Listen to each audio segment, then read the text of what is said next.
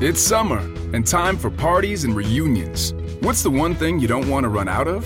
Ice. Save at Lowe's for the 4th and get the new Bosch French door refrigerator with the advanced Quick Ice Pro system. You'll have an ice maker fast enough to keep up with your family and friends. So, whether you're filling a glass or a cooler, you'll always have plenty of freshly filtered ice with Bosch. Shop Lowe's for the values you want on appliances today and every day. US only. Pacundê apresenta Resenha de Boteco. Fala, meus queridos, aqui é o Adé do Podtretes. Estou aqui para lembrar que esse podcast que você está ouvindo agora é uma produção da Pacundê. A Pacundê é um selo que depende da sua ajuda para continuar com a sua programação e estrutura. Acesse pacundê.com.br e ajude com valores a partir de R$ reais mensais. Sendo apoiador, você se inscreve em sorteios exclusivos de todos os programas da casa. Lembrando que todo sábado tem Podtretes com tudo sobre o Atlético Paranaense aqui na Pacundê. Fala galera, beleza? Sejam todos bem-vindos. Este é o Resenha de Boteco, mais uma edição do podcast mais ousado da internet mundial. Hoje, dia 13 de maio, temos mais uma live do Resenha, que, como você deve saber, nesse período de pandemia tem entrado na onda das lives, apresentando sempre em nosso canal do YouTube, é, viramos youtubers também, apresentando sempre um papo ousado e alegre com um convidado diferenciado. Sempre lembrando também que o Resenha de Boteco é distribuído, compartilhado, transmitido pela Pacundê, selo de podcasts de Curitiba para o mundo. E se você é fã do Resenha de Boteco e de outros podcasts da Pacundê, colabore para que a magia continue acontecendo. Com contribuições mensais a partir de R$ reais, você investe e continua mantendo os podcasts no ar, mesmo nesse período complicado da pandemia. Nossos estúdios estão fechados, seguindo as recomendações da OMS mas os podcasts não param. Além do Resenha, o CastCast, o Podtretes, o Política em Prosa, entre outros podcasts do selo, seguem no ar normalmente. Em pacundê.com.br você colabora pelo PicPay ou pelo Catarse. É só escolher e sempre lembrando, mensalmente a partir de R$ reais. Você contribuindo com a gente, além de colaborar com o conteúdo, concorre também aos sorteios do programa e da Pacundê. A gente já sorteou cachecol, camisa de clube, é, enfim, vários outros prêmios. Kit do resenha especial a gente sorteou também. É, está na pauta aí a próxima uma camisa do Iguaçu, que a gente apresentou no programa com o Hernani. E a gente faz esse sorteio aí para quem colabora com a Pacundê. Então colabore, participe e ajude a continuar a mágica acontecendo. Resenha de Boteco está no Twitter, no Instagram, no Facebook e no YouTube. Só procurar Resenha de Boteco sempre com K e nos seguir, curtir, compartilhar e divulgar o programa. Se a gente chegar em mil seguidores no YouTube, quando a gente chegar, porque iremos chegar, vamos fazer um sorteio de uma camisa oficial do Clube do Coração ganhou o sorteio, escolheu a camisa e a gente manda na casa do ganhador. Hoje, sempre comigo, meu parceiro Mug. Como, como estamos, meu ousado? Estamos aí com muita alegria, muitas saudades de vocês. E não vejo a hora que essa pandemia passe para a gente poder tomar aquela cervejinha junto. Comigo também o jornalista Guilherme Moreira. Tudo bem, Cezinha? E aí, meu querido, ótimo. Saudades aí depois de uma semana. Vamos que vamos. Vamos para cima, o convidado de hoje muito especial. Como sempre, é, trazemos aí personalidades do futebol paranaense e agora também já do futebol nacional. Ele que foi responsável direto pelo acesso do Paraná Clube depois de 10 anos de fila na Série B, o treinador Matheus Costa estará conosco nesta noite, participando da live do Resenha, meu parceiro Matheus Costa, de longa data, era o meu quarto zagueiro de qualidade. Matheus já está conosco. Fala, Matheus! Beleza, meu parceiro? Bem-vindo, obrigado pela tua participação e se prepare que o tema hoje não tem fim, cara. O bicho vai pegar. Boa noite, Lima. Boa noite, Mug. Boa noite, Guilherme. Prazer estar participando dessa live com vocês. E só discordo aí com esse quarto zagueiro de, de qualidade. Era de alta qualidade, tá, Lima? Não era pouca qualidade. Tá? É isso aí, gente. Ó, vocês podem até perceber, o Matheus ele me chama de Lima, que era o meu nome de boleiro. Para quem às vezes não acredita quando a gente conta a história aqui, o Lima era o meu nome artístico. Então, vocês não vão ver o Matheus me chamando de Vina. Mas a gente pode contar essa história aí ao longo da nossa live. Só tá é... faltando o cabelo do Vina, do, do Lima, né? É, é na época é. tinha mais mesmo, tá, tá caindo isso daí. Tinha, tinha um cabelinho maior, né, cara? O Matheus, que está diretamente lá de Aracaju, ele hoje é treinador do Confiança, né? É, retornou na semana passada, né, Matheus? Isso, isso. Retornei no. Faz oito dias que eu tô. Que, que a gente retornou e. Enfim, estamos vivendo esse momento delicado, né? Acho que todos nós, o mundo todo está vivendo esse momento delicado e nós, particularmente, trabalhamos na área do esporte aí, do futebol, a gente sabe da importância, né, que é levar o futebol para o torcedor, para todos que são apaixonados, mas a gente também está completamente consciente da situação que a gente vive, então temos que zelar aí pela saúde e pela segurança de todos. E a situação do Nordeste ainda é mais complicada, Norte e Nordeste, né? Alguns, alguns, algumas cidades têm os picos maiores, a questão da, falta de estrutura também, o cuidado está sendo maior até que de algumas cidades aqui do, do sul do Brasil, né? É, eu estava tava em Curitiba, né, antes de retornar para cá, Acredito que Aracaju, óbvio que é um estado muito menor, uma população aqui também menor, mas está numa semelhança com relação à população com Curitiba. Agora, próximo daqui, Pernambuco está numa situação muito séria, né? Bahia também está numa situação muito séria. Ceará, Fortaleza, capital ali, a gente sabe também. Então, aqui ainda está um pouco mais controlado do que as, a, aos redores aqui do nosso estado mas a preocupação é constante aí para não trazer tudo isso para cá também. Maravilha. Pessoal que está na nossa live no YouTube e no canal da Resenha de Boteco, pode participar, mande as suas perguntas, mande aí as suas mensagens que a gente lê tudo aqui para o treinador Matheus Costa e também para os demais ousados membros da resenha. É, Cezinha, faz uma introdução aí da carreira do Matheus Costa para a gente já iniciar esse debate aí. Bom, o Matheus, como você disse, vocês comentaram um pouquinho antes, ele tentou ser jogador, né? Igual nós três aqui, alguns com um pouquinho mais de menos sucesso, né? Que nenhum chegou mesmo. Mas ele, logo após a desistir da carreira, né? Ver que, que, que não ia vingar, acabou indo para a parte técnica, né? Ele se formou, foi para a parte acadêmica, se formou em educação física acabou passando pelo Trieste, acabou passando pelo Inter, é, pelo Fluminense, o Atlético Paranaense, e até começar a galgar com, como treinador, né, profissional, passou por, como auxiliar também no Paraná, e depois atingiu aí o cargo máximo do tricolor na parte do campo, conseguiu acesso, depois passou por Joinville, é, pelo Curitiba, voltou a ser auxiliar, voltou para o Paraná e agora está no Confiança. É, tem 33 anos, é nossa idade, né? Nós três. 87. Idade. Todo mundo é de 87. E que o Matheus Costa, você vê como tá bem à frente da gente, né? 33 nessa e ele ali, ó, conhecido nacionalmente, mas tudo bem.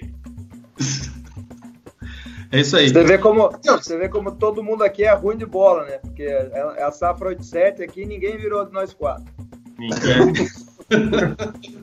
Ô, Matheus, conta pra gente um pouco então, cara, desse teu começo aí no, no futebol, nas categorias de base. É, naquele momento que nós jogamos juntos na Partner, eu lembro que é, você jogava no Paraná e foi emprestado para disputar um Cobrinhas com a gente, se não me engano, ali em 2005, acho, 2004. Como é que era lá o teu começo? É, isso mesmo. É, eu iniciei no futsal, no Paraná Clube, na verdade jogando na escola, né? Daí me viram na escola jogando, o Paraná me viu pequeno, sub-11, eu passei a jogar futsal no Paraná Clube e tive toda a minha trajetória de formação no Paraná. É, paralelo ao futsal, eu tive um momento no campo, no Paraná Clube também, já mais velho. É, e, e, enfim, alguns momentos da, da, minha formação também fui emprestado para alguns clubes, né? Como é o caso da Partner, e eu e o Lima acabamos nos conhecendo, né? E aos 19 anos, é, a gente acaba tendo uma consciência também e faz uma autocrítica, né, de ver aonde você pode chegar.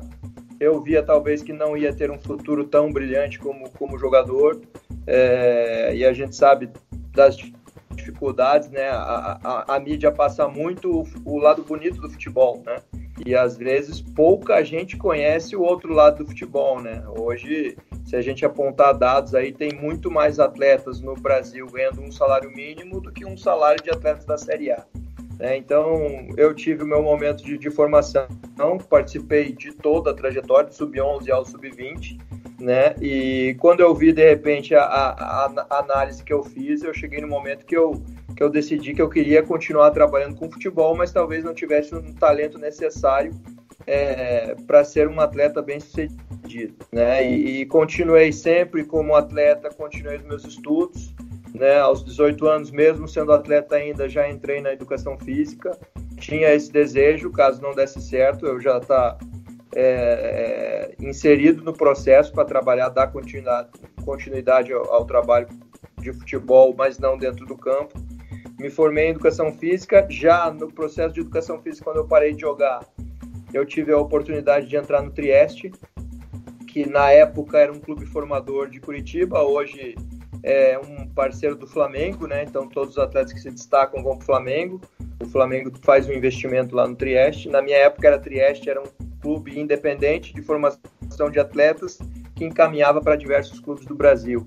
E foi onde eu iniciei, eu tive a primeira oportunidade de trabalhar realmente com, com futebol de formação.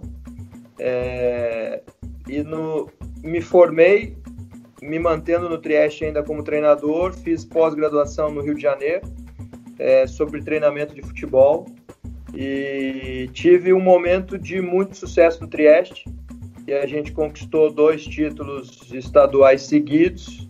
E a gente sabe o Trieste é, jogando contra todos os times do estado, a gente isso enalteceu a campanha e mostrou meu trabalho, chamou a atenção do Atlético Paranaense, que foi o primeiro clube que acabou me levando, né? O primeiro clube profissional que eu trabalhei foi o Atlético Paranaense, que eu era auxiliar técnico das categorias de base fui para a categoria sub-15, ser auxiliar técnico, passei por, por todas as outras categorias e tive um momento de treinador da categoria sub-14. É, quando eu estava no Atlético Paranaense, eu recebi um convite. O Curitiba, na época, estava criando um departamento é, de análise de desempenho observa e, e observação técnica do profissional e da base. Esse departamento criado pelo Felipe Chimenez e pelo Mazuco e o Mazuco acabou me fazendo o convite para mim fazer parte desse departamento. Eu acabei aceitando, fiquei no Curitiba durante esse processo, era responsável pela categoria de base, é, junto com Augusto, que era o coordenador na época do, do departamento, e, e auxiliava em alguns momentos o profissional. É, durante meu período no Curitiba, o Internacional estava fazendo um processo seletivo para treinador do infantil do Internacional. E eu acabei fazendo parte desse processo seletivo, demonstrei interesse. Sempre foi o meu desejo, né? Trabalhar no campo, ser treinador. Acredito que tudo isso somou na minha carreira. Então, fui muito agradecido ao Curitiba pela oportunidade, ao Atlético Paranaense pela oportunidade. E nesse processo seletivo eu acabei me, me inscrevendo sempre deixando muito claro para o Mazuco na época, que era quem eu respondia. É, e acabei nesse processo seletivo sendo selecionado para mim ser o treinador do, do Internacional. Acabei é, recebendo o convite e acabei aceitando. E acabei ficando quase quatro anos no Internacional. Né? Iniciei na. Subi uma categoria depois, durante todos esses anos. Né? E o, o executivo da base na época era o Jorge Macedo. Nesse momento que eu fui treinador da base, ele era o executivo da base, mas depois de um período, eu fiquei quase quatro anos, acho que no meu segundo ou terceiro ano, o Jorge Macedo acabou virando executivo do profissional do Internacional. E em pouco tempo, daí em 2016, eu ainda estava no Internacional, ele acabou recebendo o convite para ser o executivo do Fluminense, no início da temporada de 16. E ele acabou me levando como para trabalhar no profissional como analista de desempenho do Fluminense. né? Porque ele me conhecia, via a minha leitura, o meu método de trabalho. Ele acabou se interessando e quis me levar. Eu era treinador do infantil, ele quis me levar para o pro profissional do Fluminense, sendo analista de desempenho. Cheguei lá, ele acabou levando junto comigo o Levir Coupe, e nesse momento eu acabei conhecendo o Levir, né? E, e, e, pelo contato que eu tive com o Levir, o Levir acabou demonstrando interesse também no meu trabalho. Ele acabou me puxando para o campo, então eu fiquei muito pouco tempo realmente como analista, aproximadamente um mês. Eu fiquei já comecei a trabalhar diretamente com ele já no campo. Óbvio, ele tinha um auxiliar dele, o Mater, tinha a comissão já do clube também, e eu passei a fazer parte de mais um membro da comissão do Fluminense. E a gente fez toda aquela temporada de 16, acabou conquistando a Primeira Liga, que foi o último título, inclusive, do Fluminense. É... Atlético. Né? Em cima do Atlético, é, em Juiz de Fora. E, e depois disso, acabou encerrando o contrato, encerrando o ano, eu acabei me desligando ao Fluminense. Em julho deste ano já, o presidente do Paraná que me conhecia acabou entrando em contato comigo, me oferecendo para mim ser auxiliar do Paraná Clube em julho. E eu, naquela época, naquela ligação, falei, presidente, tenho um contrato até o final do ano aqui no Fluminense, não tem como eu sair, quero cumprir meu contrato, mas se você ainda tiver interesse no final do ano, me procure, a gente pode voltar a conversar. E daí o presidente me ligou novamente no final do ano, e falou, Matheus, é, como é que tá a situação? Eu falei, ah, meu contrato tá, acabou, existe a possibilidade de eu renovar aqui, e mas eu tô disposto a ouvir.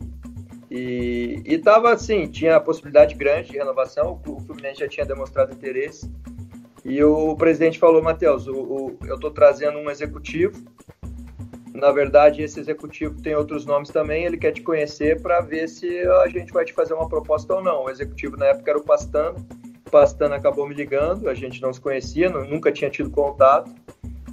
E era dezembro, eu estava de férias já do Fluminense, né? Sem uma situação oficializada que eu iria retornar, mas já com uma situação de poder retornar. E acabei conversando com o Pastana, fiz uma, uma entrevista com ele na época, o Pastana já tinha finalizado a contratação do Wagner Lopes. O Wagner Lopes quis me conhecer também e acabaram me fazendo uma proposta. Eu acabei me desligando do Fluminense e, e acabei aceitando a proposta do Paraná. Naquele momento, são coisas do futebol, né? Muita gente, acabei recebendo muitas críticas por eu estar saindo do Fluminense e aceitando o Paraná Clube. O Paraná Clube, em 2016, tinha feito uma campanha muito ruim né, na Série B, Sim. brigando para não cair, né? Foi uma das piores campanhas, se eu não me engano, do Paraná na Série B. E Exato. começou aquele o ano de 2017 com muitas dúvidas no ar, assim, né? Se ia Sim. conseguir se manter, a gente tinha um grande objetivo que era a manutenção na Série B, porque o clube passava com, por muitas dificuldades e não tinha, não saberia se ia ter condições de manter um ano, de fazer um elenco competitivo para ter conquistas, né? E Sim. daí o futebol, né? As coisas do futebol acabou encaixando, né? Fazendo uma excelente temporada, finalizando. No momento eu participei de, de, todo o processo, né? Desde o início da temporada. Daí o Wagner acabou recebendo a proposta do Japão, veio o Christian, né? O Christian acabou, acabou assumindo num, num momento mais conturbado, que muitos atletas lesionados, a, a, a troca de competição. Então, foi um processo realmente que acabou prejudicando ali naquele momento que a gente não acabou obtendo resultados tão bons. Né? Depois eu acabei assumindo uma partida, daí veio a entrada do Lisca né? no, no, no dia seguinte. O Lisca também ficou mais alguns jogos e acabaram me efetivando é, após a saída do Lisca e que a gente conquistou aí esse ano realmente mágico para o Paraná, né? Depois. Agora eu vou pedir para. Ah, agora eu vou pedir para você parar, a hora que você chegou no profissional. Certo. Porque tem algumas, até alguns questionamentos que a gente quer fazer aqui da tua carreira antes tá. dessa chegada é, como profissional. É, por exemplo, eu queria ver de você, até para a gente debater nesse sentido aqui, é, quando você tomou a decisão de parar de jogar e seguir na área acadêmica dentro do futebol, você citou que tinha 19 anos. Você tomou essa decisão é, sozinho? Tua família participou? É, como é que foi esse processo? Porque a gente, pô, a gente acha que sabe tudo, mas com 19 anos, hoje eu com 33, eu falo, meu, era muito juvena para tomar qualquer decisão na minha vida. É, como é que foi esse processo?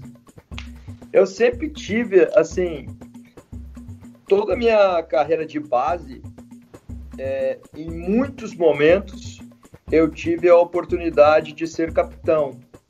Então, eu sempre gostei, eu, eu sempre tive uma certa liderança, sempre escutei muito meu treinador, a minha referência no futebol sempre eram os meus treinadores.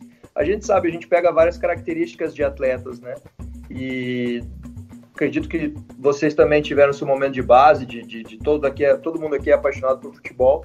E tem atletas com características que querem contestar o treinador, tem atletas com características que são.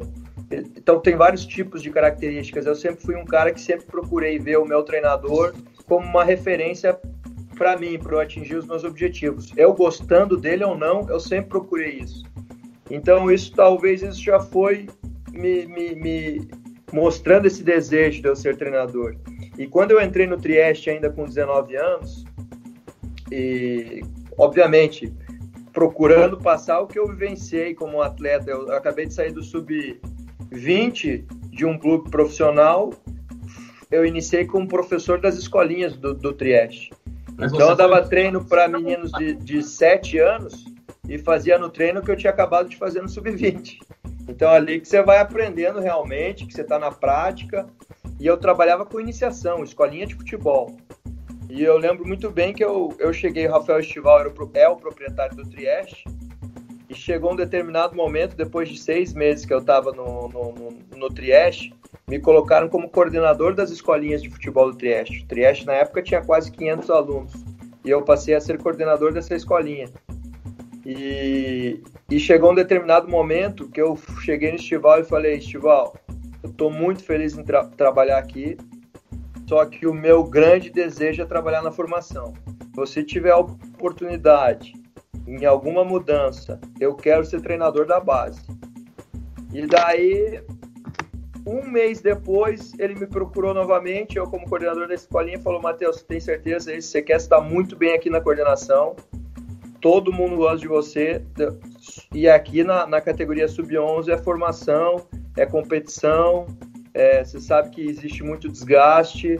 Se você não for tão bem como você é na coordenação, você tem que assumir o risco você pode ser mandado embora. E eu falei, não, Estival, é isso que eu quero mesmo. Eu tô, venho para cá todo dia almejando essa oportunidade. E daí ele acabou me dando. Eu fui pro sub-11, depois fui pro sub-13, depois fui pro sub-15, depois fui pro juvenil, até eu receber o convite do Atlético Paranaense. Mas eu sempre tive esse desejo. Primeiro eu queria entrar no futebol, foi muito importante para mim esse processo de, de escolinha, de coordenação, de, né? Mas eu sempre almejando a competição. Eu sempre fui um, um cara muito competitivo, assim. Escolinha, óbvio, você tem que ter um jogo de cintura, o feeling, né? Lidar com os pais. Lidar com os pais, que é, é apagar incêndio todo dia, né? A gente sabe como é que é isso. É, e, e, eu, o meu, e o meu objetivo era sempre a competição, né? Ele queria competir realmente, né? A gente sabe da diferença que é isso. E acabei tendo essa oportunidade daí com o Estival, depois de aproximadamente oito meses de, de Trieste, eu passei da, da escolinha para categoria de base. E, esse, Mas... e essa entrada sua no Trieste foi você que procurou o Trieste, já que você estava começando a educação física ali mesmo? Já tinha até um contato com o pessoal da base ou, ou foi ao contrário? Alguém já te procurou? Não, eu fazia faculdade e o meu professor de futebol, que era o Mauro, ele era diretor do Trieste. Ele era o diretor responsável por todo o departamento do Trieste, tanto de formação quanto da de iniciação da, das escolinhas. Ele era o responsável, era na época como se fosse o braço direito do Estival. E ele era o professor de futebol do, da universidade que eu me formei. E daí na, na, na... ele sabe, me conhecia, sabia que eu era atleta, né? E, e quando eu deixei de ser atleta, teve uma aula prática de futebol, onde um aluno tinha que dar um treino de futebol naquele momento, e eu acabei dando treino. Quando acabou aquela aula, o Mauro me falou: Matheus, o que, que você quer? Você quer trabalhar com futebol? Eu falei: Claro. Eu falei, se eu arranjar uma oportunidade para você ir para a escolinha lá, você quer, você quer, se aceita? Eu falei, pô, tô aqui, é o que eu mais quero. Daí ele acabou me fazendo convite para mim fazer estágio lá, daí em pouco tempo eles me efetivaram como professor mesmo das escolinhas, daí eu virei coordenador e daí eu fui foi, foi esse o processo da minha entrada lá no Trieste. Era o Mauro que era o professor na Positivo lá? Esse mesmo. Esse Nossa, mesmo. já fui treinado por ele. Nossa, pegava no pé, homem. Esse mesmo. Era brabo, é. Nossa. E aí, Matheus, aí você chega no Paraná Clube, começa como é, membro da comissão, como auxiliar técnico da. É, como é que a gente pode. Como é que a gente fala da comissão fixa, né? É, da comissão permanente do clube. Permanente, eu, exatamente. Eu fui, É, eu fui. E assim, quando começou o ano, você aceitando a proposta do presidente, teve a conversa com o Pastana. É, em algum momento passou pela tua cabeça como iria, como você visualizava acabar o ano, pô, sei lá, faz aquela virada no ano novo, pô, meu objetivo esse ano é XYZ, para comparar com como acabou o ano de 2017. É, que tamanho que foi esse salto?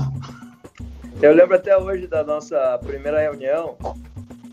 A gente teve várias reuniões em dezembro, obviamente sobre atleta, análise de algum atleta, possível contratação de algum atleta, algum jogador que tinha sido indicado para nós. A gente teve esse tipo de, de, de, de reuniões muito por telefone na época, em dezembro.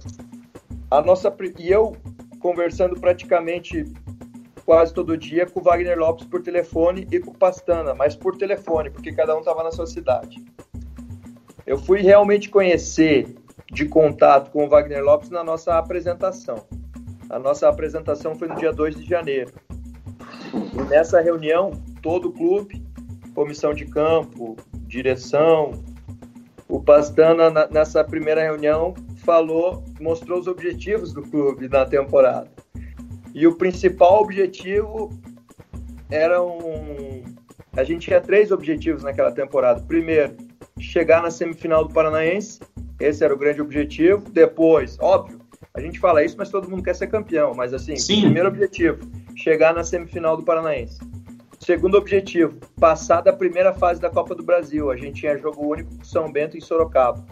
A gente precisava passar dessa fase para a receita, para gerar receita para o clube. E o terceiro objetivo, que era o principal, manutenção na Série B. Não podia cair, tinha que se manter na Série B.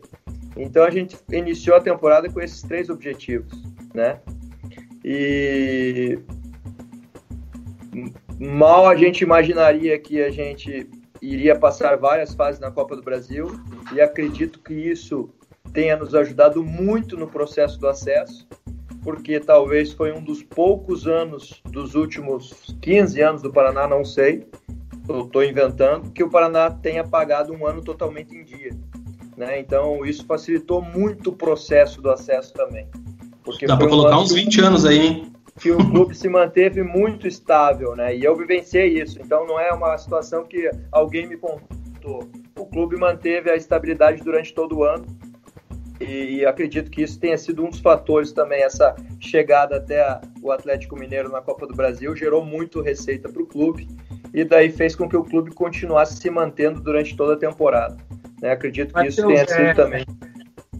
A formação do elenco do, do Paraná nesse ano, o Galo Paranense ele usou bastante o rodízio né, dos jogadores, era uma coisa que o Paraná não, não fazia, né, porque não tinha elenco né, para fazer, era aquela pressão, e, e deu muito certo. Eu lembro que os jogadores reserva jogavam fora de casa, ganhavam com autoridade, jogavam aqui, o Paraná ganhava bem também os jogos, né, acabou não sendo o ano, mas era assim, parecia já que era um ano um pouquinho mais, mais bem organizado, um pouquinho assim, que tinha um planejamento assim mais fixo, assim, mais com o ideal que podiam acreditar. Que era aquele jogo, era justamente o Paraná viu o Paraná jogando fora e dentro. Você não, o Paraná vai ganhar. E é uma coisa que o Paraná, naqueles anos anteriores, estava tipo, ia jogar com Cascavel fora, ah, vai levar bucha. Ixi, vai jogar, vai fazer rodízio, nossa, puxa.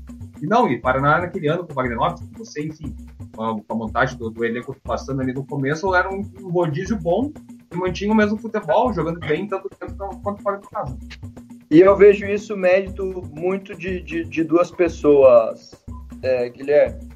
Primeiro, o Pastana nos deu essa segurança, porque quando a gente montou daí o nosso planejamento de, de treinamentos e de jogos, esse planejamento foi criado visando o jogo do São Bento. Então, qual foi a nossa ideia? Ele, o, o Pastana falou, num primeiro momento, até o jogo de São Bento, usem o Paranaense como preparação para o São Bento Não me interessa o resultado nesse momento, me interessa a gente ir o mais forte possível contra o São Bento, porque esse jogo nós precisamos passar. E então o que, que a gente fez nesse, nesse momento, né? Daí óbvio o mérito de, de, todos, do Wagner Lopes como treinador que montou os treinos para que, que, que fez essa identidade na equipe no início da temporada. Então, e, o, e, o, e o Pastana nos deu essa segurança de fazer esse revezamento, porque se a gente mantivesse o time titular já no início de temporada, todos os jogos, talvez o desgaste ia ser muito grande para esse jogo de São Bento. Então, o nosso time titular, ele praticamente até o jogo de São Bento, ele jogava somente uma vez por semana. E o time reserva também jogava praticamente uma vez por semana, né, para dar esse, esse revezamento. E, e, e, e, graças ao trabalho, daí, obviamente, do Wagner, as duas equipes se, se assemelharam muito, né, tiveram rendimento.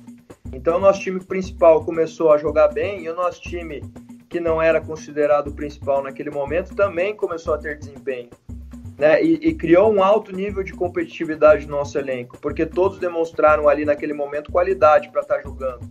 Né? Então era, era uma briga muito forte no dia a dia no treinamento, porque todos queriam jogar e todos estavam demonstrando que tinham condições.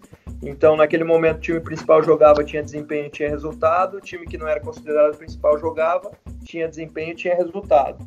Né? E, e assim, com tudo isso planejado, aí que eu digo que são coisas do futebol quase isso foi tudo por água abaixo, né? Porque se vocês se lembrarem, o nosso gol foi aos 48 do segundo tempo. Renatinho. O Renatinho fazendo gol de cabeça. Então, assim, Exatamente. São coisas, são coisas do futebol. Quase por um lance de 30 segundos, tudo isso ia por água abaixo, a gente ia ser eliminado na primeira fase. Talvez o clube não ia ter dinheiro, né? Naquele momento, tudo que conquistou não ia ter conquistado. Talvez até naquele momento tivesse mudança de comissão técnica. Porque a gente sabe que que quando o resultado não vem, o objetivo não é atingido, talvez até mudem toda a comissão técnica. Então, são o futebol eu considero apaixonante por causa dessas coisas assim. Nem sempre o que é planejado acontece, nem sempre o melhor vence.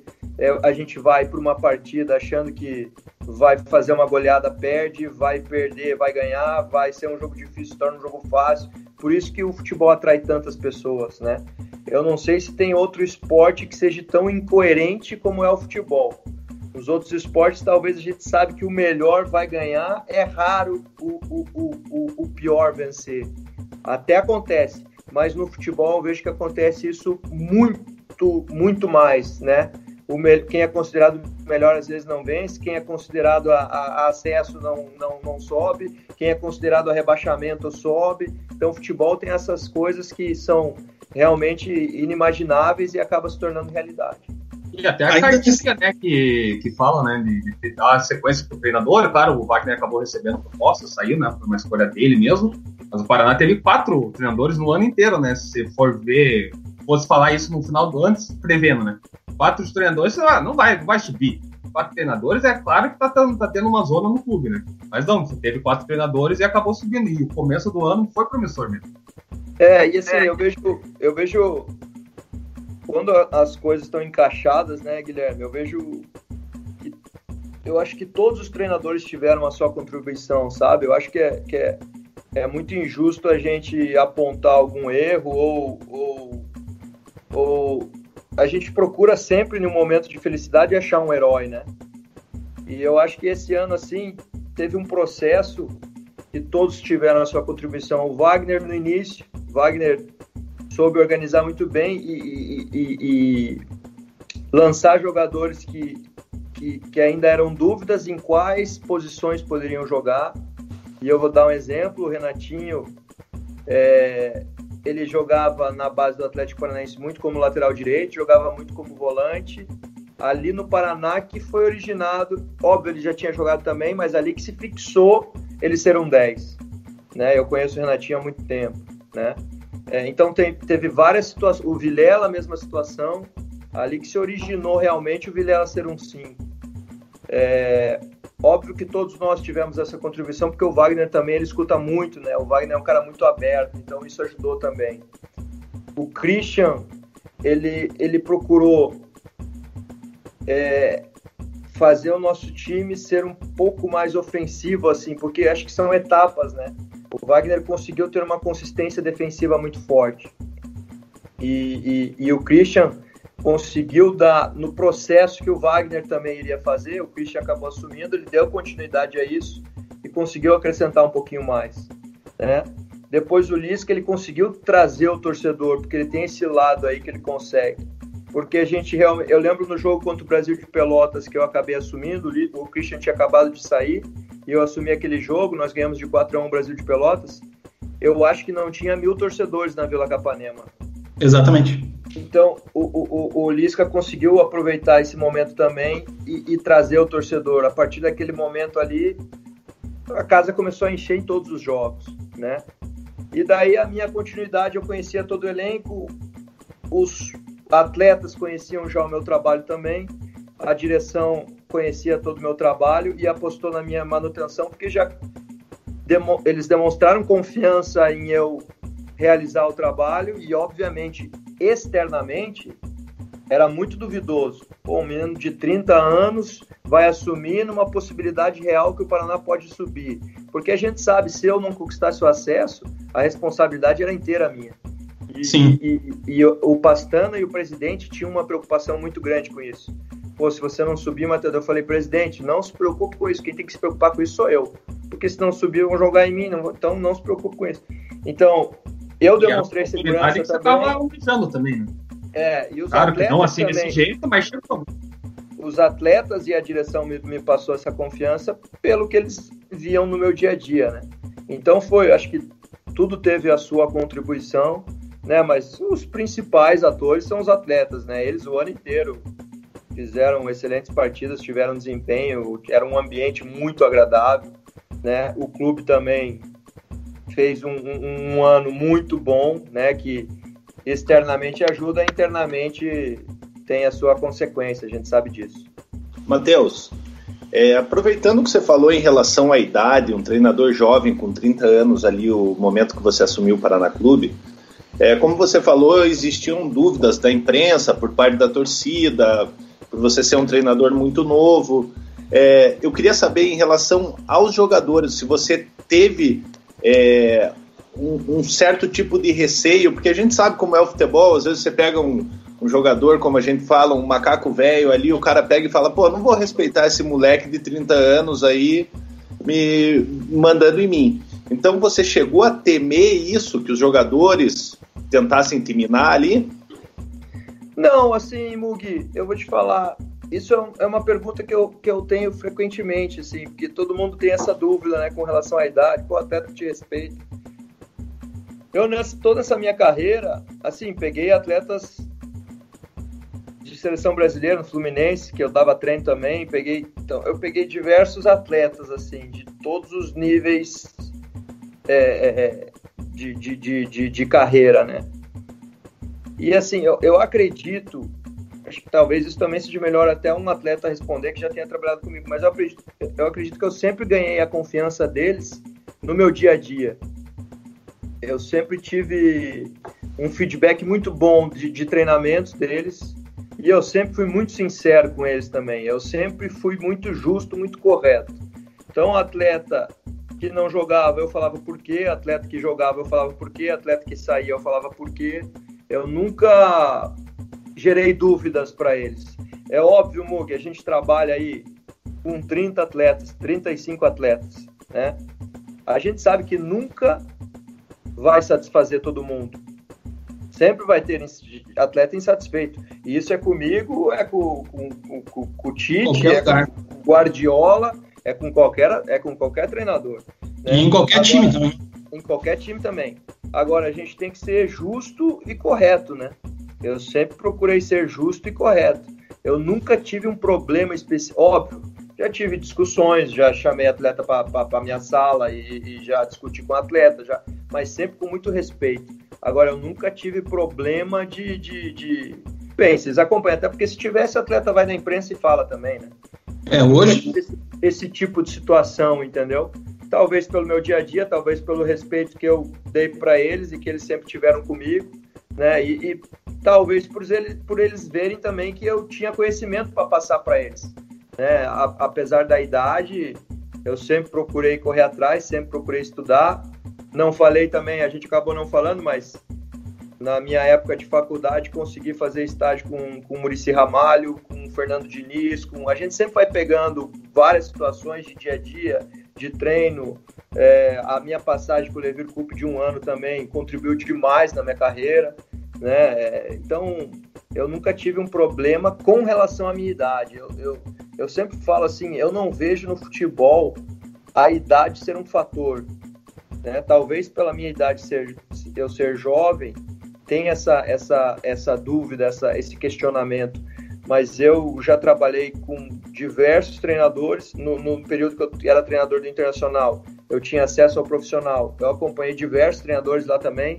Abel Braga, Argel, na época, né? Dunga, é, é, Aguirre. É, então, tudo isso foi contribuindo também na minha formação. Quando você está assistindo dia a dia treino, um atleta discute com o outro como é que aquele treinador agiu, como é que aquele outro agiu, como é que o quando um treinador brigou com um atleta, como é que foi. A... Você vai analisando todo esse tipo de, de situação e vai contribuindo para a tua formação. Eu, basicamente, obviamente, sempre cobrei muito, principalmente em treino. Eu, eu, cobro muito em treino, porque eu acredito que a consequência de um jogo é o teu treinamento. Né? Mas os atletas, hoje em dia, também, eles, eles gostam disso, assim. Eles, Hoje em dia o atleta se preocupa muito mais com ele mesmo, com, com o treino, com o seu corpo, com para querer vencer, né? Antigamente a gente sabe que era mais o jogo, para que treinar. Pra... Hoje em dia o atleta ele sabe que ele depende muito do corpo dele para render. então é hoje em dia é atleta, né? Antigamente era Sim. jogador de futebol.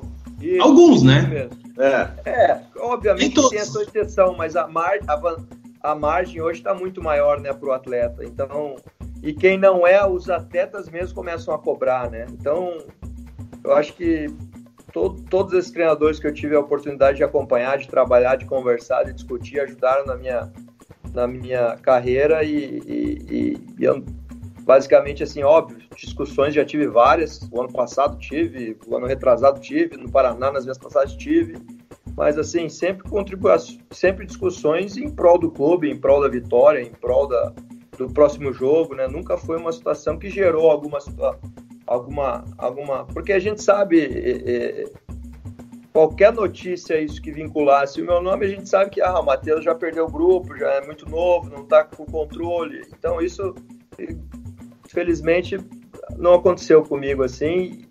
E, e, e, e, o meu trabalho no decorrer dessas temporadas deu uma, uma, uma consolidada maior, assim, vamos dizer, que valorizou um pouco mais o meu nome, né? Então, por exemplo, aqui no Confiança a gente tem um ambiente aqui extraordinário, assim, os atletas, o dia a dia aqui é muito bom mesmo, sabe? Estou muito feliz em estar aqui, é, é, um dia claro que essa parada aí dificultou todos nós, né? Mas eu estou vivendo um momento realmente muito legal, espero realmente que eu corresponda a essa expectativa que foi gerada em cima do meu nome. O, aí no Confiança, o jogador mais velho é o Rafael Santos, goleiro não? Ah, não, Leandro Kivel. Tem 37 anos. 37. Entendi. Matheus, para a gente entrar nos, nos, jogos chaves desse, dessa campanha de 2017 e tudo mais, tem bastante pergunta aqui do pessoal na nossa live, mas não tem como a gente não falar do momento que foi crucial nessa temporada, que foi a transição do Lisca para você assumir o comando técnico efetivo. É, e você, meu, meu parceiro, fica à vontade para responder da forma que quiser, revelar o que quiser revelar nessa situação. Mas o fato é que foi uma, uma transição polêmica, né? Com, com bastidores lá no hotel e tudo mais. É, o que, o que, que você pode falar desse episódio? É, como isso é, repercutiu no grupo e como que você ficou sabendo depois de tudo que aconteceu que você seria efetivado. É, se você puder compartilhar com a gente um pouco desse momento que, para mim, deu a, deu a diretriz do que seria o, o resto do ano do Paraná. É, eu acho que com relação ao fato mesmo, é, tanto eu quanto o Lisco, a gente não, não, não, não faz esse pronunciamento, até porque são águas passadas, já foi uma situação que passou. Lisca hoje está na América, eu estou aqui no Confiança, cada um está fazendo o seu trabalho. É, e assim, talvez o, o, a notícia gerada talvez não tenha sido a ideal, porque foi muito vinculado ao meu nome, né? O Lisca saiu por causa do Matheus. Né? E obviamente não foi isso que aconteceu. Até porque, se tivesse sido realmente isso, óbvio que quem ia sair seria eu, né? Um treinador e um auxiliar brigam, realmente, brigaram. Quem que vai sair? Vai ser o auxiliar.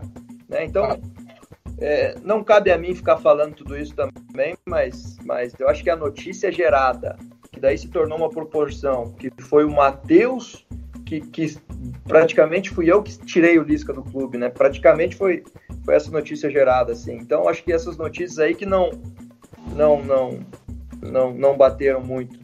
É... Mas eu acho que com relação ao, a, quando foi me dado o jogo contra o Atlético Mineiro, a princípio eu ia ficar para aquele jogo somente. Daí a gente acredito que com o tempo o clube é, é, preocupado com, com o, o técnico que queria trazer, acabou esperando mais um jogo. E daí a gente teve uma sequência de vitórias ali. A gente acabou ganhando do Goiás. Eu, eu não lembro assim em sequências, mas a gente teve uma sequência muito grande de vitórias naquele momento. E cada jogo que passava, tanto os atletas quanto a direção tinha mais confiança em meu nome. Não Se foi uma coisa. Horas em cinco jogos. Não foi é isso, não foi uma, uma coisa programada, né? Eu lembro que a gente estava com 10 jogos e acho que era sete vitórias, um empate, duas, alguma coisa assim, sabe? Então não foi uma coisa programada. As coisas foram acontecendo, daí a gente foi ganhando, daí os jogos que a gente perdia também. A gente sabe que é o futebol, como eu já falei, mas a gente jogou um, com um futebol que não era para ter perdido, mas então as coisas foram assim, e daí. E, e eu sempre deixei muito claro também para a direção, se eles quisessem trazer um treinador, eles ficassem à vontade, né?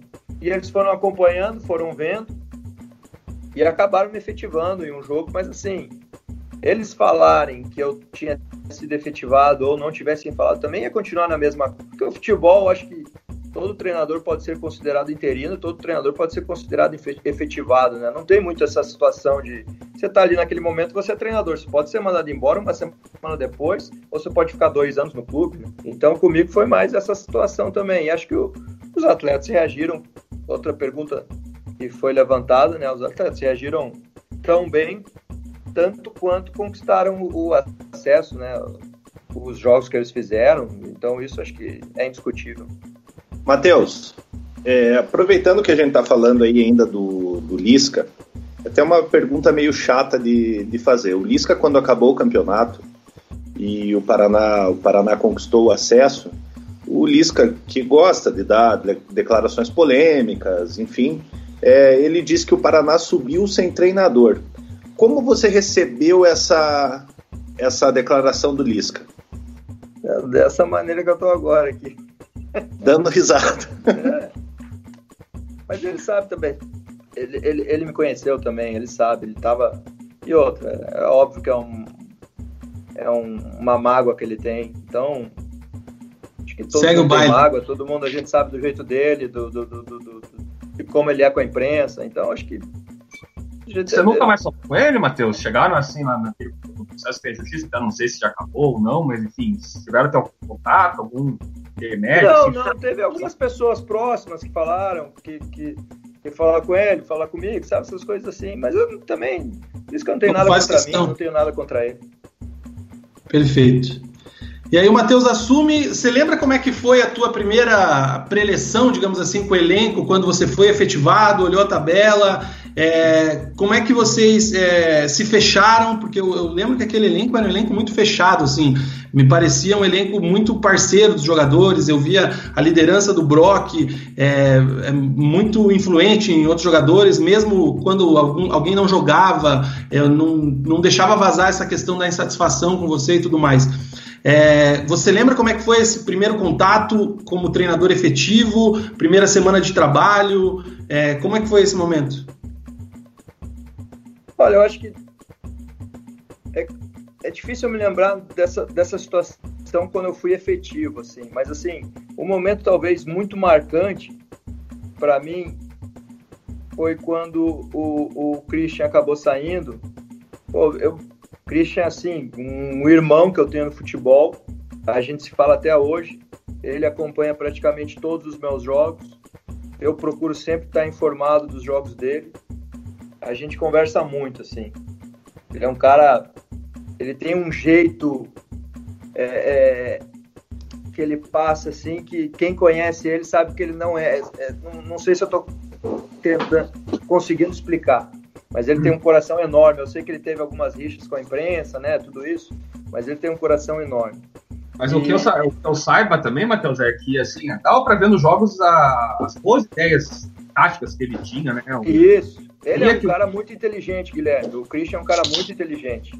E assim, é, quando ele sai, primeiro eu lembro até hoje quando ele a gente estava jogando contra o Oeste em Barueri e a gente perde esse jogo de 2 a 0 e assim a gente talvez tenha sido um dos piores jogos nossos da temporada pelo momento nosso, a gente estava com um desgaste muito grande, foi uma viagem em seguida da outra, os, os atletas estavam muito desgastados, muito mesmo. A gente já sabia que talvez não ia ter um bom rendimento naquela partida. E foi daí ótimo, a gente sabe, né? com a pressão, o, o Rayan acho que fez um gol contra, não lembro direito. E a gente sabe. Foi o Maidana. Não, o Maidana não estava nesse jogo. Porque daí o Maidana entra comigo contra o Brasil. Ah, é verdade. Daí, o Brock o gol e o Rayosh fez alguma cagada. Daí, esse jogo, esse jogo a gente sabe. A gente sabia que ia ser um jogo muito difícil pela situação individual de cada atleta. Só que perdeu o jogo jogando mal, a, a, a pressão é muito grande em cima do treinador. A gente sabe disso, né? Poucos sabem a realidade mesmo. A gente sabia que ia ser um jogo muito difícil pela situação de cada um, porque era uma viagem, teve pouco tempo de recuperação entre um jogo e outro, enfim. E no vestiário, o, o, o Christian acabou sendo demitido. Logo após o jogo, o Christian acaba sendo demitido. E eu recebi realmente com muita surpresa essa notícia. Porque a gente pela sequência nossa da tabela, eu, a gente analisava que o jogo do Oeste, após esse jogo, claro, não dá para imaginar, mas após o jogo do Oeste, talvez desse uma reerguida na nossa equipe. E daí, nesse momento, acabaram tirando o Christian, e eu não estava preparado para essa notícia. O Christian me informou, pô, acabei de ser mandado embora. Eu falei, não, não pode, para. Ele falou, não, acabei de ser mandado embora. E eu, assim, o, o auxiliar técnico da casa, eu pelo menos, que fui auxiliar técnico da casa, você se sente é, é, responsável também pela saída de um treinador, sabe? Não sei se você se sente mal pela saída dele. Pô, eu, eu queria ter ajudado mais esse cara. Esse foi meu sentimento na hora, assim. Foi um sentimento que a gente sabe que a pressão estava grande, a torcida e, tava, e falaram que ia esperar a gente no aeroporto, enfim, todas essas situações de, de, então a pressão era gigantesca, só que na derrota, a gente, na saída do Christian, eu me senti, eu me senti tão derrotado quanto ele naquele momento para quando ele foi demitido, né? Porque é, é, um pouco injusto assim, não sei se vocês conseguem me entender esse Sim. meio. O treinador é mandado embora, mas todos os profissionais do campo não são. Não sei se vocês conseguem me entender. todos fazem parte, todos fazem parte disso. E eu Porque... tinha minha parcela de culpa também. Daí você vê o Christian, eu lembro até hoje, o Christian me chamou pro quarto dele, ele já tinha sido demitido, a gente volta pro hotel. E daí teve a janta do clube, né? A janta oficial lá do clube. Eu liguei pro Christian e falei, Christian, desce, meu, vem, vem comer, meu. Ele, não, não, não, Matheus, melhor não. Fica uma situação chata, fui mandado embora. E daí ele falou, quando você terminar de comer, vem aí pro meu quarto. E eu fui pro quarto dele, ele tinha pedido uma pizza, tava comendo uma pizza sozinho, aquele é um momento de solidão, assim, Nossa. total, né? Isolado. E daí, e daí, eu fui no quarto dele, eu saí do quarto dele quase às 4 horas da madrugada. É, e o, o, Rodrigo Rezende, preparador físico, também estava junto.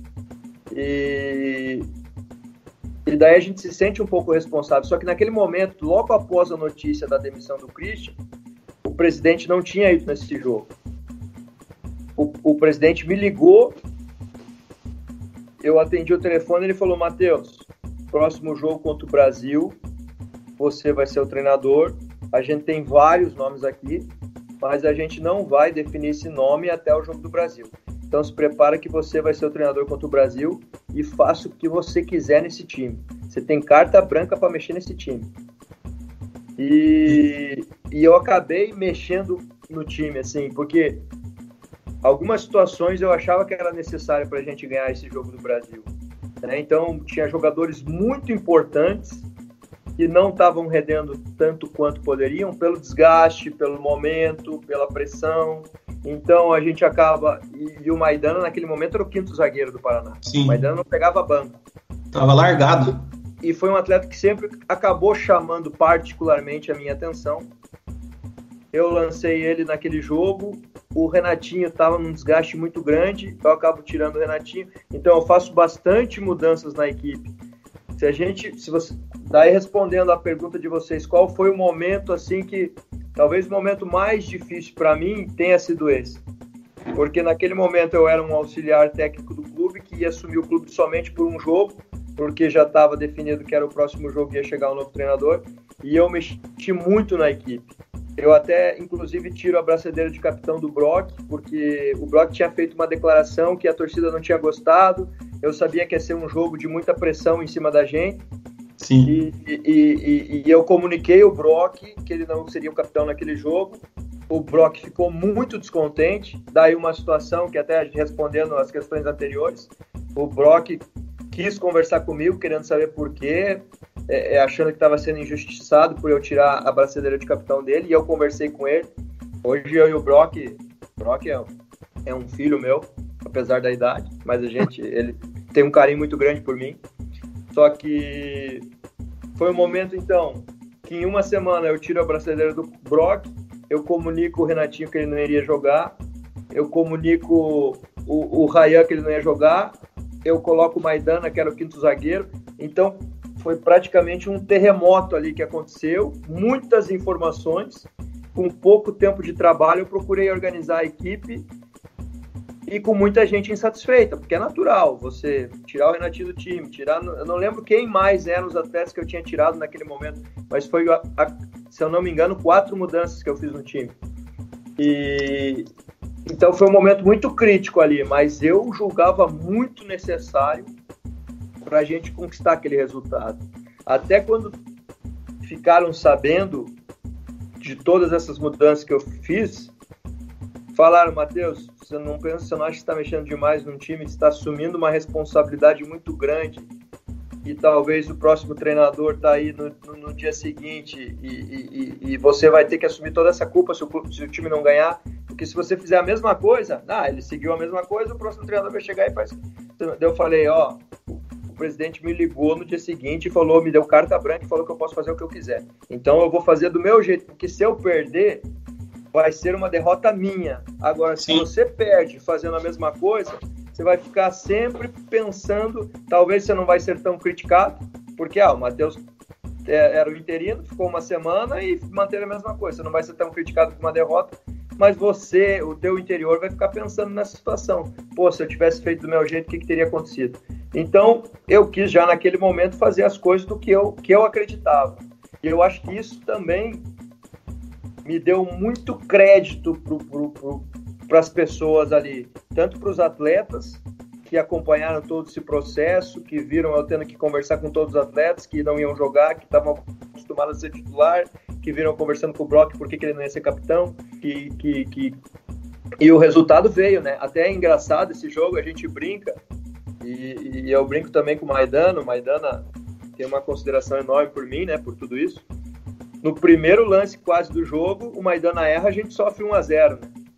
Exatamente. Naquele exato momento eu pensei, amanhã eu fui demitido do Paraná Clube.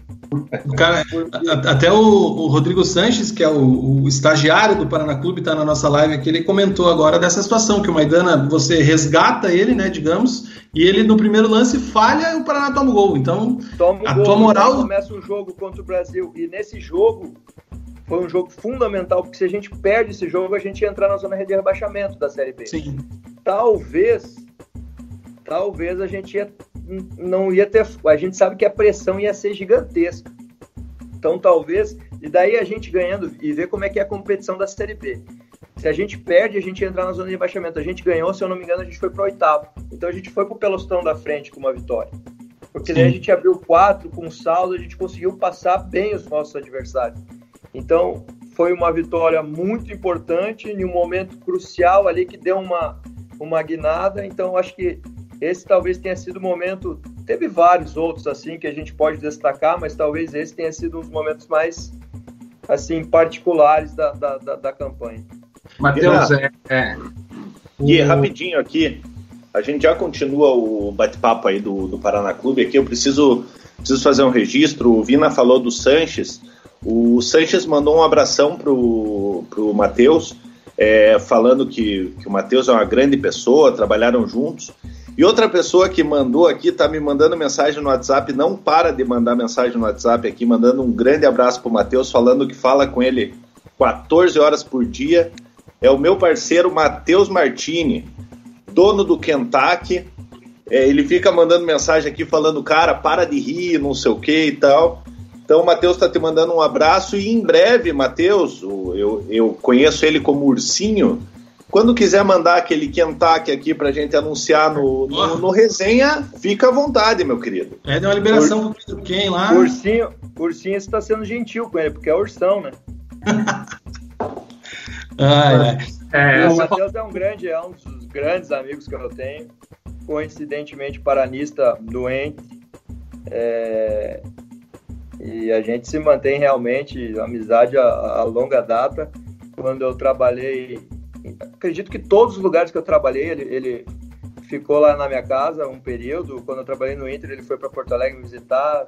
Quando eu fui para Joinville, ele foi para Joinville. Quando eu fui para pro Fluminense, acredito também que ele foi pro Rio, foi ano de Olimpíadas ainda. Aqui ele já tá louco para ir vir. A... No acesso ele tava junto, né? No acesso, inclusive, eu coloquei ele dentro do ônibus do, lá em Maceió. Ele, ele entrou no ônibus junto com, com a gente, comemorando o acesso, que foi um momento loucura total, né? Ele estava junto com a gente.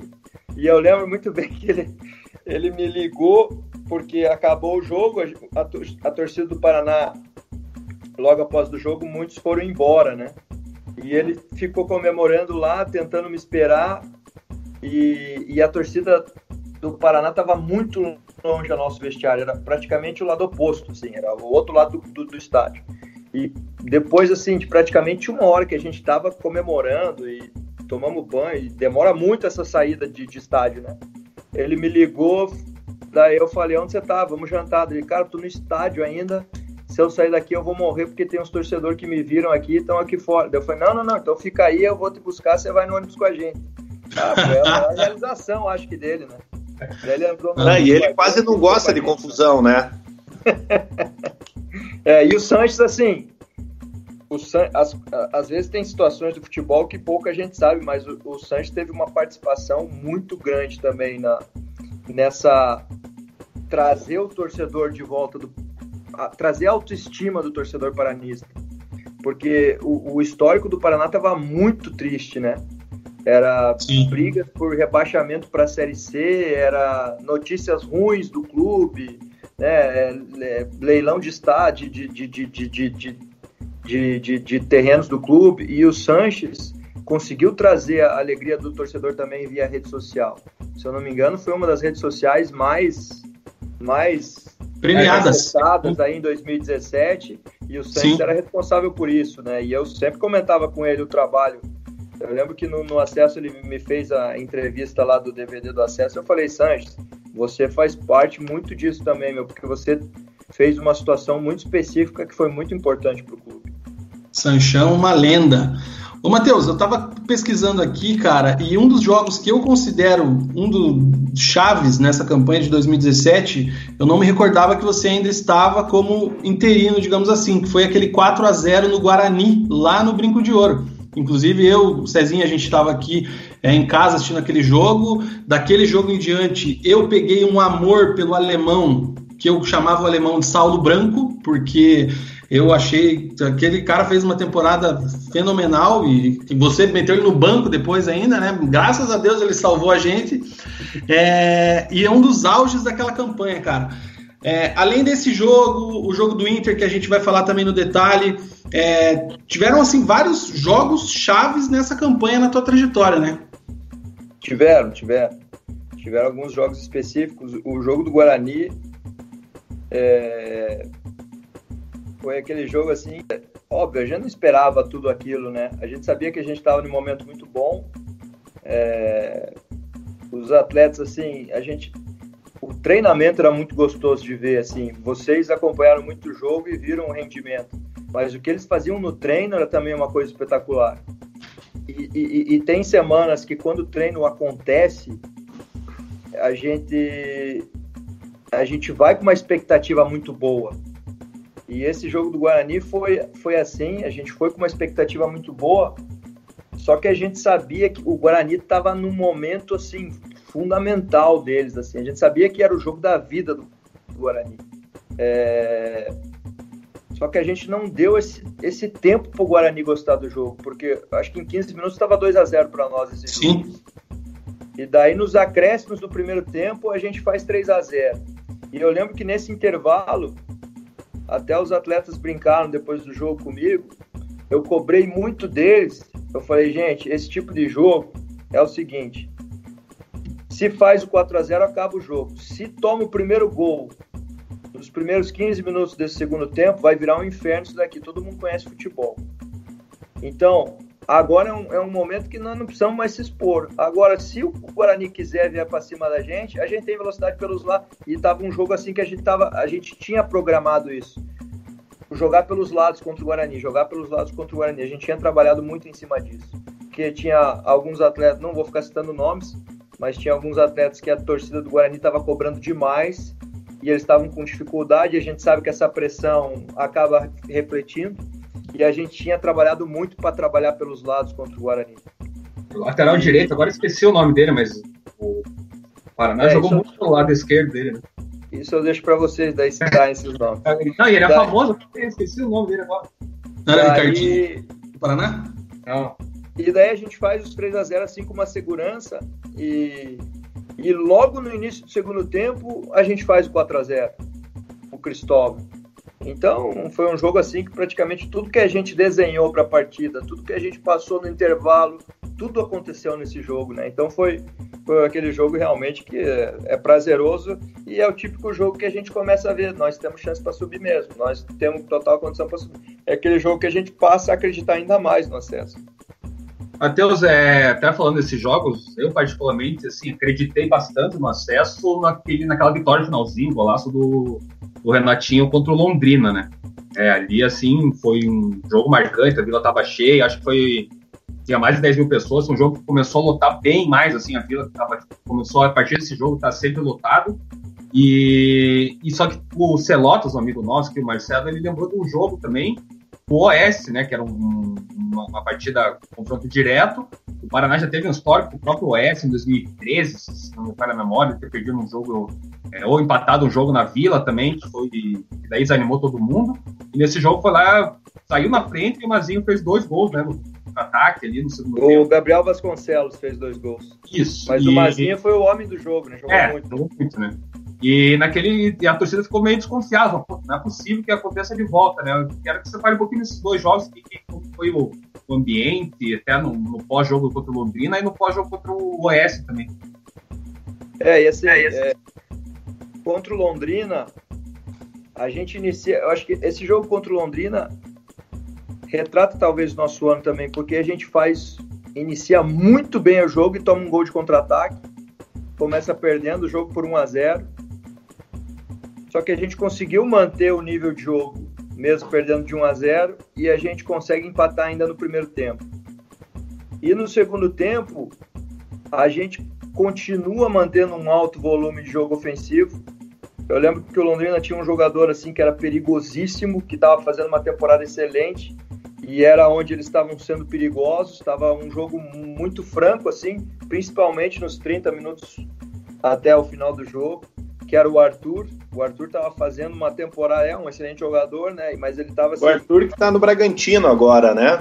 Isso, está no Red Bull Bragantino, isso. Estava no Bahia, era do, era do Palmeiras, né? O Bragantino comprou ele do Palmeiras.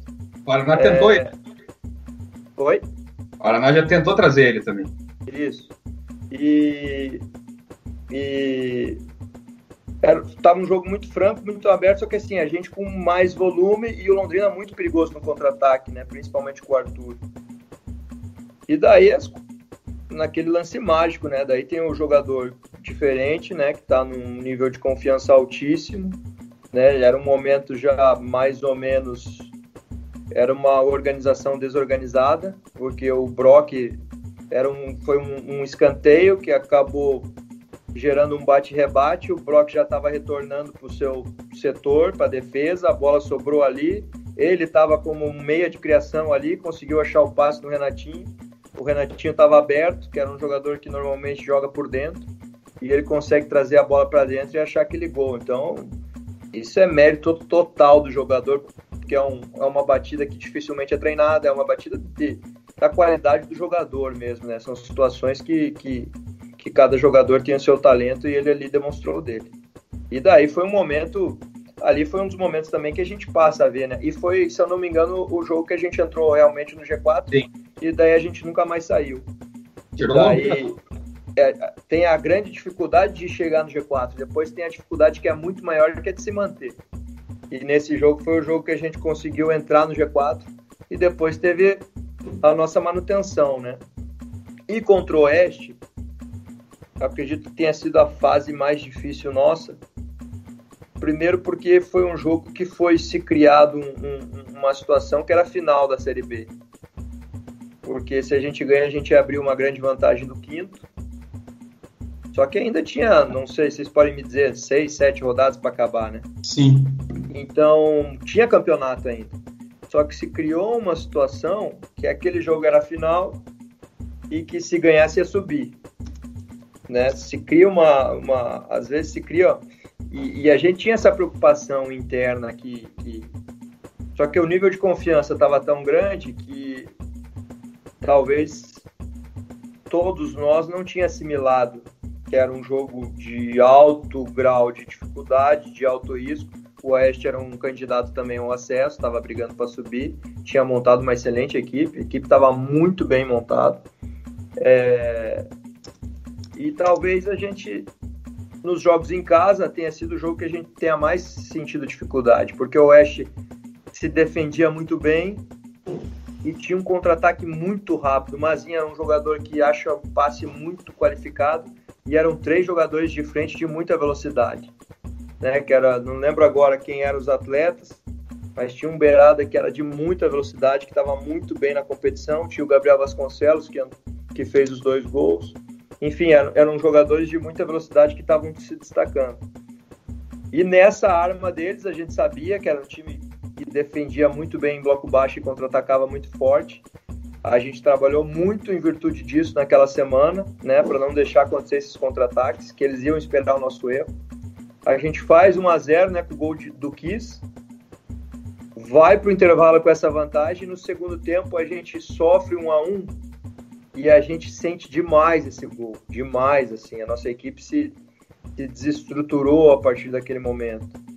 E, e, e, daí a gente começa a bola, a pressão aumenta, o jogador talvez não rende tanto quanto pode, né? E a gente não escanteia a nosso favor, é um escanteio nosso, né?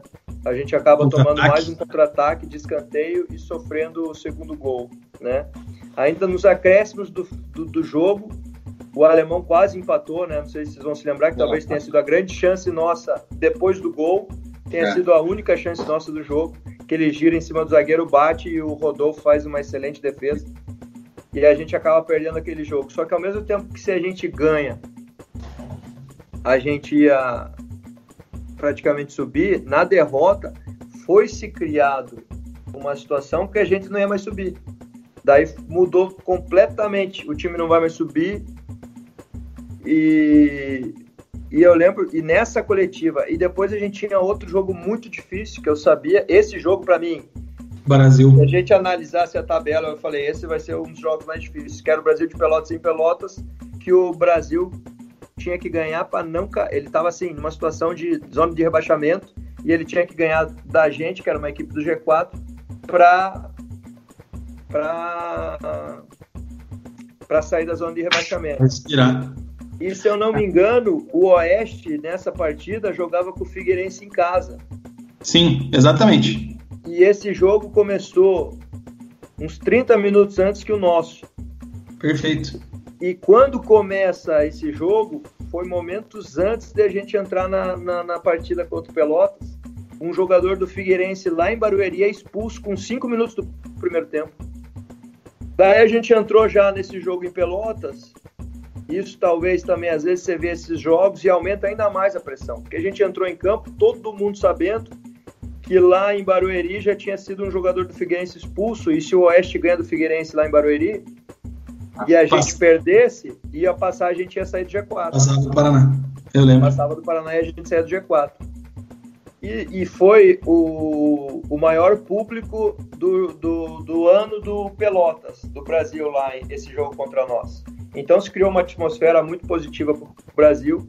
Eles com, a, com, o jogo característico deles, que a gente assim sofreu demais lá. Né? É, os nossos atletas tinham as nossas características, né? Que era um time leve, um time é, que evitava o contato, porque não era, era um time mais franzino, né? Renatinho, João Pedro, é, Robson, é, era um time de qualidade mais, com uma característica mais diferente, né? E, e o time do Brasil, um time com característica muito para o contato. E esse jogo foi exclusivamente do contato. Eles é, colocaram como forma de imposição o jogo deles. A nossa imposição a gente não conquistou nesse jogo. Sim. Né? E a gente sofreu demais e acaba sofrendo um gol. A equipe deles cresce, a gente se sente muito, sofre o segundo gol no escanteio. É... E, e, e, a gente foi para o vestiário no final do jogo achando realmente que o Oeste ia ter ganho. Né? E o Figueirense conseguiu um empate, se eu não me engano, no segundo tempo, empatou o jogo e a gente manteve no G4. Perfeito. E foi um jogo ali que, que, que,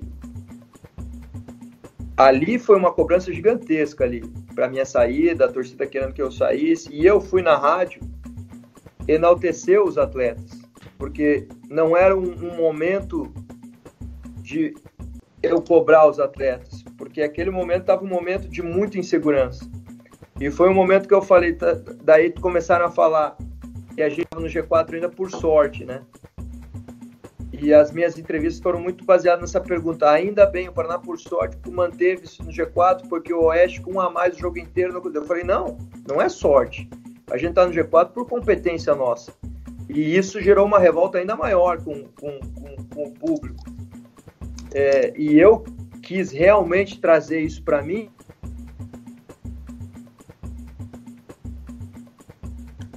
Travou. Travou, Matheus Costa? Travou. Ia perguntar para ele, vamos esperar ver se ele retoma a conexão e a gente entrar no detalhe aí do jogo com o Internacional e passar para frente, cara, porque tem a passagem dele na, sequência. Preciso, preciso registrar aqui mais uma participação. O, quem está nos vendo também, que também é amigo do, do Matheus, é o Pedro Ken, atualmente no Juventude. Mandar um abraço para ele. Grande Pedro Ken. Quando quiser participar da live, é uma boa, Pedro. E a gente tem que falar ainda do Matheus, da não renovação dele nesse momento, né? Da, depois do, do acesso, passagem dele no Curitiba e também a passagem do ano de 2019 no Paraná Clube, que daí é um pouco oposto desse 2017, tem a questão aí da não conquista do acesso. acho que voltou, hein, Vina? Lima, Lima, se der para falar de novo, que deu uma travada aqui. Agora voltou. Agora sim, ah, tá o, ok. Matheus, o, até você não saiu, aí o Mug lembrou que o Pedro Quem tá, tá acompanhando a live aí, mandou um abraço pra você. Pedro Quem, grande atleta, sempre acompanhando também a carreira dele, torço muito por ele, por, por, todo o sucesso que ele conquistou na carreira e tenho certeza ainda que vai ter muito ainda pela frente. Esse é da geração 87 que venceu, né? Esse é, da, é da nossa geração, jogou junto e esse venceu, tá, diferente da gente. Tá curtindo a Serra Gaúcha agora, né? Morando em Caxias do Sul. Ô, Matheus, e daí pra gente até dar sequência no, dar sequência no, no, restante, né? Porque tem que falar ainda da tua não renovação, da passagem no Curitiba, tua volta pro Paraná Clube, também a experiência no Joinville. Eu queria que a gente passasse um pouco sobre o jogo também, que não tem como esquecer do Internacional, né? Que foi toda aquela mobilização da cidade, toda aquela campanha de marketing em cima de recorde, de cale quem duvida, mostrar o tamanho da torcida, o tamanho do elenco, é, tudo que aquele time podia fazer, eu acho que é, não tem como não dizer que é o símbolo do acesso a esse jogo internacional, né? E tinha o receio, completando, Matheus, de, de, uma derrota ali, largar tudo, agora fodeu. Ah, receio a gente. O, o, o Murici Ramalho falou uma frase, Guilherme, que eu acho que resume muito bem a vida de um treinador. O treinador nunca comemora a vitória, ele se sente aliviado depois de uma vitória. E quando a gente, quando a gente foi jogar contra o Internacional, a gente sabia. Assim, Guilherme, é um jogo de três pontos que vale como outro qualquer, né? Só que a gente tem alguns jogos que a gente sabe o peso desses três pontos. E esse jogo contra o Internacional, a gente sabia o peso desses três pontos. E assim, o time do Internacional iniciou uma. Como todo time grande que está na Série B, ele inicia no momento, porque como é muito jogador de alto nível, até ele incorporar, que é uma outra competição, o espírito da competição, ele demora um tempo. Ele, pô, tá, tem todo mundo tem qualidade aqui, mas se não tiver o espírito da Série B, essa qualidade não vai existir nunca. Então todo time demora, né? O Inter naquele momento talvez estava sendo o melhor momento do Internacional na Série B. Então a gente Sim. sabia da dificuldade que ia ser aquele jogo até é, nessa semana, mais um, uma história, uma curiosidade, eu estava sendo muito questionado nessa partida, que eu estava jogando sem um volante. Até para Gabriel Dias e quis, né? Gabriel Dias e quis. Porque o Vilela, se eu não me engano, não lembro se ele estava machucado ou suspenso e teoricamente todos achariam que eu iria botar um primeiro volante, que era o, o Johnny, se eu não me engano, Santiago. Exatamente. E eu optei pelo Kiss por algumas razões estratégicas. Porque você jogo. quis, né, na verdade. É, mais ou menos isso. e, e, a gente sabia que, que, cara, é escolhas, né? E eu tinha essa minha escolha e acabei optando pelo Kiss. E, e, e óbvio que é um jogo que a gente sabe da, da, da, da importância do jogo assim para todos, né? Para o cenário nacional, para a torcida, para a imprensa, para para todas essas pessoas que geram opinião assim, a gente sabe que tem alguns jogos específicos, né? E, e... só que a gente procura entrar no jogo e dar o nosso melhor, fazer com que eles tenham o máximo de rendimento possível e o resultado às vezes não, não depende só dele, não depende só do, do tem um adversário também que tem a sua qualidade, tem a bola que pode bater na trave e sair. Tem... O que a gente procura é ter qualidade, ter jogo, ter volume, ter... e a, a vitória vai ser uma consequência disso tudo, né? E, e, mas foi um jogo assim que talvez no momento a, a, eu pelo menos particularmente eu não, não naquele momento você não tem a ideia da dimensão do jogo da grandiosidade do jogo né depois a gente revê a partida, assistindo com calma, frio, daí você aproveita a partida. Mas na hora do jogo, a tua entrada, que a torcida inteira fez aquela festa linda, com a, você acaba não, não absorvendo toda aquela alegria, porque a tua concentração para a partida, para você procurar fazer o teu melhor, é muito grande, né? Então você acaba não aproveitando todos esses momentos, né? É óbvio que isso ajuda muito durante o jogo, os atletas, né? Isso é, isso é, todos falam, né? Isso é uma coisa muito óbvia, né? Então você sair na frente do Internacional, né? Até numa situação que, que era muito treinada nossa, aquela situação do Maidana ali, a entrada dele, é, a torcida te ajudar a manter aquele resultado foi fundamental ali. Então acho que o mérito de ter lançado aquela campanha, de lotar, de, de cálice, né? De, eles ajudaram com certeza, tiveram a sua contribuição para a gente manter aquele resultado, né? Até para tentar diminuir o ímpeto também do Internacional. Sim. Era uma equipe de muita qualidade. Até na questão do Kiss, eu, eu era um dos únicos defensores de Vinícius Kiss na tua escalação em 2017, tá? Quero que você saiba disso.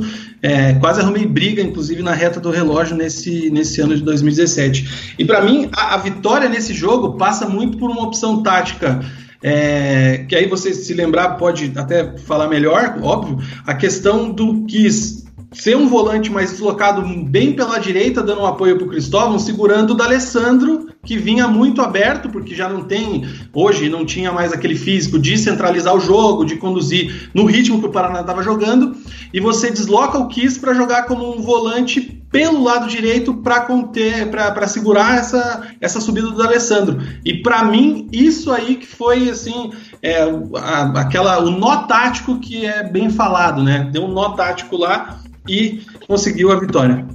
É, isso foi uma coisa que, assim, porque a nossa equipe sempre era o Gabriel Dias na direita e o Vilela na esquerda. E daí nesse jogo eu quis substituir o Vilela pelo Kiss. Só que eu troquei o que eu fiz o Kiss fazer a função do Gabriel Dias e o Gabriel Dias vir para a esquerda. Então isso isso para quem não está é, no dia a dia, assim, quem não está muito confiante, eh, quem não está convicto, eu tinha a minha convicção de fazer isso. Só que gera muito questionamentos, e é normal gerar questionamentos, né? Porque você está tirando o Vilela que está suspenso ou machucado, não me lembro. Daí está colocando o Kiss. Só que você está tirando o Dias que está fazendo o que ele fez a temporada inteira para fazer a função do Vilela. E está botando o Kiss para fazer a função do Dias. Então teve uma mudança aí, porque daí é aquelas coisas se dá errado, ah, o treinador inventou para não sei o quê, para não sei o quê, a gente sabe como é que é isso. É, só que eu tinha muita convicção naquilo, porque eu boto o Kiss e, e o Kiss tem facilidade também de fazer o vai e vem. O Dias tem facilidade de fazer o vai e vem. Então a gente também gerava um pouquinho de desgaste neles sem bola. O Inter também sem bola, pô, o D'Alessandro também tinha que, que correr atrás deles. Porque se a gente fixa um volante ali, ia ficar uma situação mais cômoda também para o D'Alessandro, talvez, nessa situação, entendeu? Então foi uma ideia. E, e, e, também bola parada. Eu tava. Eu tinha uma convicção que a gente podia ganhar esse jogo de bola parada. E o Kiz é mais um homem de bola parada. Ele tem estatura, ele é. Bem, no Paulista aí, ele já conseguiu. Esse ano ele já conseguiu é, ter, ter êxito aí na bola parada. Então eu sabia que era mais um jogador que poderia contribuir ali com a nós com bolas longas, que eu sabia que o Inter poderia pressionar nós e o Richard ia ter que dar bola longa, e a mesma coisa para o Muriel. Eu não sei se era o Muriel ou o Lomba na época, mas ele, do, tanto nós quanto ele ia ter muito jogo de bola longa, porque as duas equipes iam tentar pressionar, ia ter um jogo de muita disputa aérea por dentro do campo, e eu via o, o, Dias e o Kiss com mais vantagem e, e, mais essas situações, por isso eu, eu optei pela entrada do Kiss. É, o Léo na, na, na Dome aqui, ele lembrou que o Vilhar se machucou no jogo contra o Figueirense em Floripa. Foi um jogo com muita chuva lá. E isso, até relembrando que antes da um conversa... pênalti Mandrake, por sinal. É. E o lateral famoso do, do Guarani era o Richard. É isso aí, você ouvinte do Resenha de Boteco nos agregadores de podcast. Chegamos ao fim da primeira parte do papo com o Matheus Costa. O papo foi tão bom que a gente separou o programa em duas partes. Então, na semana que vem, a gente retorna para continuar esse papo, onde ele fala da não renovação dele com o Paraná Clube, da escolha dele, da opção dele por acertar com o Coritiba como auxiliar técnico, por que, que ele tomou essa decisão. E, para finalizar, um bom papo, uma resenha longa sobre o Paraná Clube de 2019, tudo aquilo que aconteceu com aquele time e o porquê de não ter conquistado o acesso que chegou a estar muito próximo das mãos do treinador e do time paranista. Beleza? A gente volta então na semana que vem, agradecendo aqui a audiência e a colaboração de todos. Um abraço e até lá!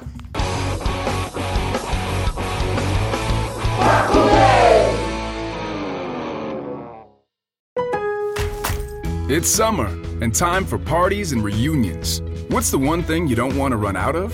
Ice. Save at Lowe's for the 4th and get the new Bosch French door refrigerator with the advanced Quick Ice Pro system. you'll have an ice maker fast enough to keep up with your family and friends. So, whether you're filling a glass or a cooler, you'll always have plenty of freshly filtered ice with Bosch. Shop Lowe's for the values you want on appliances today and every day. US only. It's summer and time for parties and reunions. What's the one thing you don't want to run out of? Ice. Save at Lowe's for the 4th and get the new Bosch French door refrigerator with the advanced Quick Ice Pro system. You'll have an ice maker fast enough to keep up with your family and friends. So, whether you're filling a glass or a cooler, you'll always have plenty of freshly filtered ice with Bosch. Shop Lowe's for the values you want on appliances today and every day. US only.